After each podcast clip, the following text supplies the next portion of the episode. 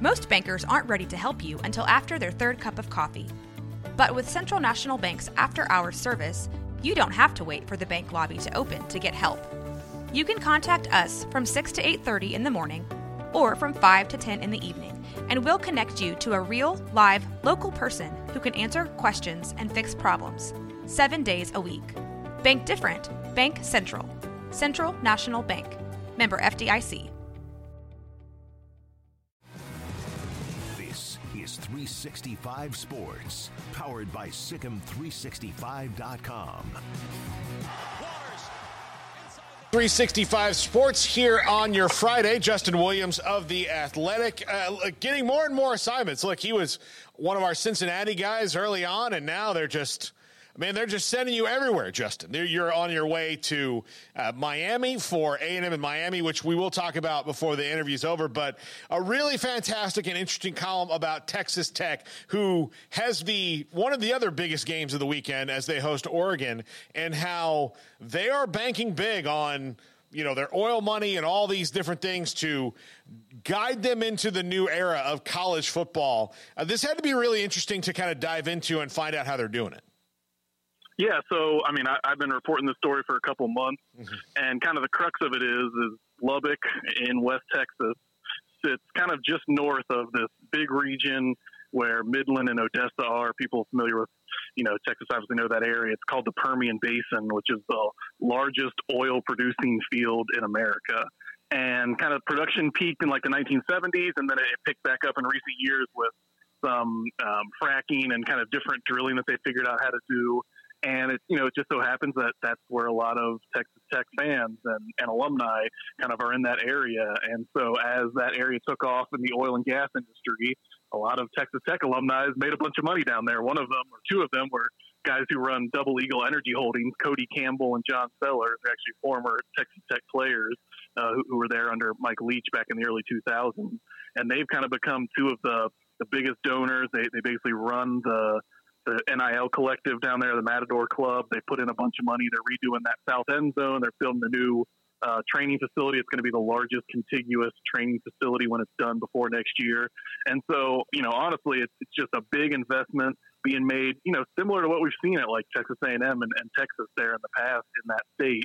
And uh, so it's just kind of a, a, big picture look at, at all the things that are going on at, at Tech with the new Big 12, them kind of trying to make a push Unfortunately, timing wise, they couldn't take care of business against Wyoming last week, mm-hmm. which didn't necessarily help um, kind of the marketing of the article. But it's really a big picture article and kind of one that looks at what Texas Tech is trying to do moving years into the future. Well, look, when Joey McGuire went there, like he's not a guy who, and we know him well from his time here and his time as a high school coach, but uh, he's not a guy who ever sees disadvantages as a, like a real thing. You know, like that. No, like nobody's going to convince him that West Texas is a disadvantage. And if you look at what Tech, if they're going to put money into facilities and NI and all that, uh, the only disadvantage that they do have is the fact that it is a very remote place. Like when you go to school out in Lubbock, you don't just take weekend trips to Dallas or or Oklahoma City or wherever. Like it's hard to like make those things like pop in and go other places. You're kind of committed to being in Lubbock. So is this one of those things that they they they have to do in the modern era of college football, but something if they really want to be contenders long term that they have to do to combat really what would be one of the few weaknesses to going out to Texas Tech? Yeah, I, I had never been to Lubbock before, so when I was kind of working on the story, I was like, well, should I just fly into Dallas and, and drive out there? And anyone who had ever been to Texas was like, no, don't you know, don't don't ever make that drive from from Dallas to Lubbock. It's like four and a half hours of nothingness. Um, but you're right. It, that's always kind of been, uh, you know, I guess the, the thing that's used against Texas Tech and Lubbock, right? Is it's out in the middle of nowhere. And it's not as easy to get to as some of the other big universities in Texas. You're right that Joey McGuire, like he has really kind of been the uniter for the you know, rejuvenated boosters who have made a lot of money in oil and gas down there and are really kind of buying back into the program. Uh, and so I think he's he's kind of made that point, which is like we're not going to make the excuse that we're kind of out stuck here. There is a, a nice airport in Lubbock. You know, once you get there, it's pretty easy to get around.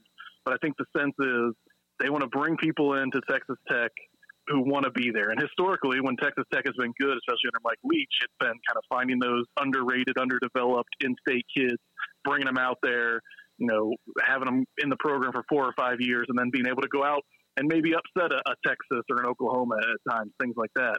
And so I think they wanted to kind of get back to that basis, that mentality. And it's a little bit easier to do that when you can say, hey, all of our football players, 120 of them, scholarship or non scholarship, get a base $25,000 through our NIL collective every year, which is what they do. Um, and if you're a better player, there's probably a chance you might end up getting a little bit more than that. And they want to have some of the best facilities in the country. So all the things that have kind of been used against Texas Tech in the past as a negative, they're trying to combat that with this new influx of investment and money. And uh, and like you said, you know, there's there's kind of this new age of the Big 12 where there's an opening with Texas and Oklahoma leaving for different universities to step up. And right now, with the investment and with the excitement about Joey McGuire, like Texas Tech feels that they have an, an avenue to to be that team that steps up.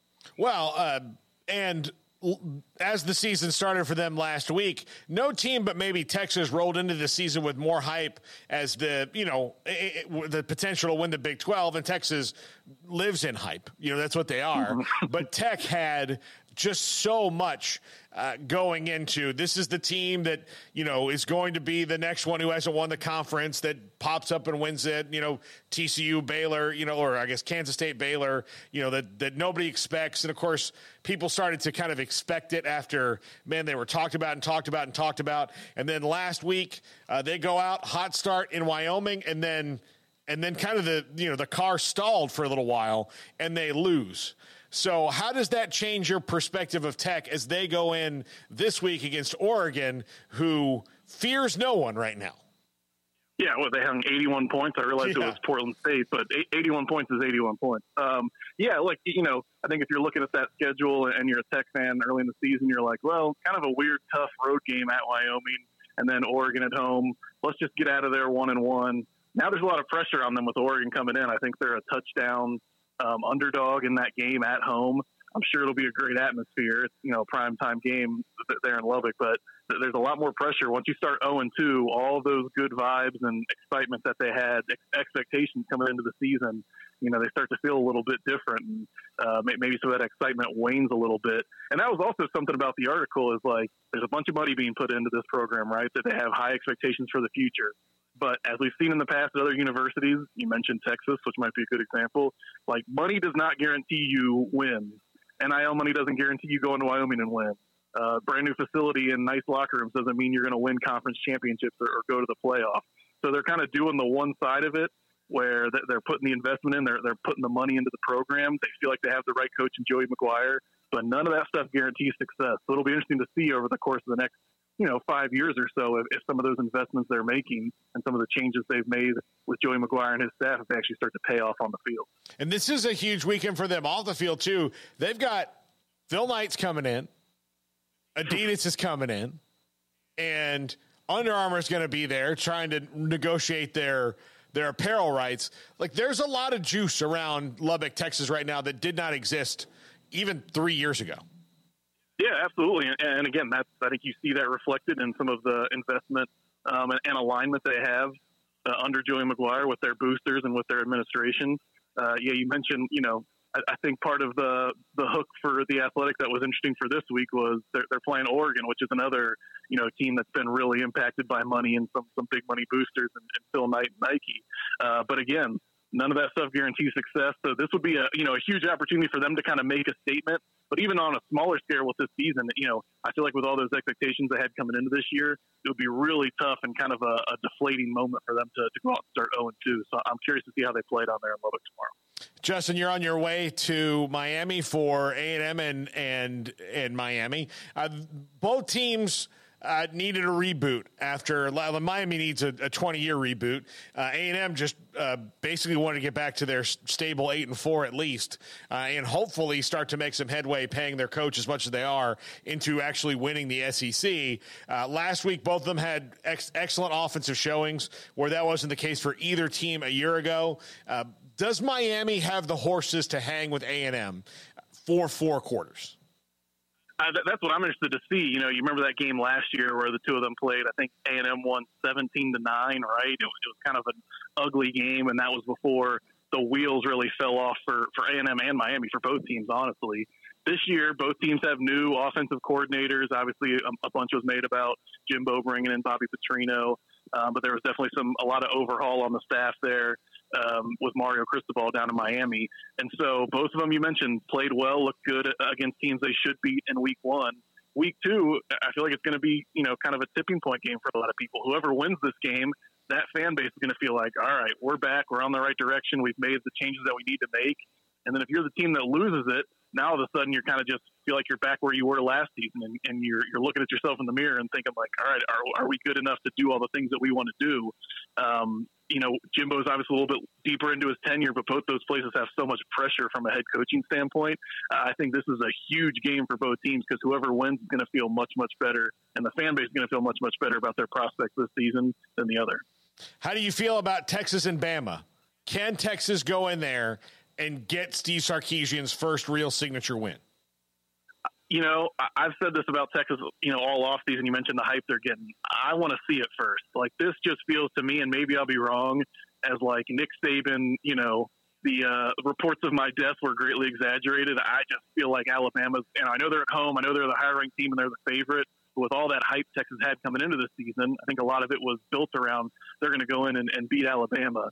And to me, it just feels like you know Nick Saban's going to have that smirk after the game, like telling us he "I told you so" without having to say it.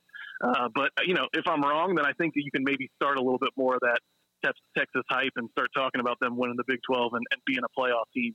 But for me, I got to see them go out and do it before I'm really going to buy it. Justin Williams of The Athletic with us here on 365 Sports. Justin, great stuff. Enjoy Miami. Appreciate you guys. Love coming on. Uh, thanks for having me on today. All right, Justin Williams.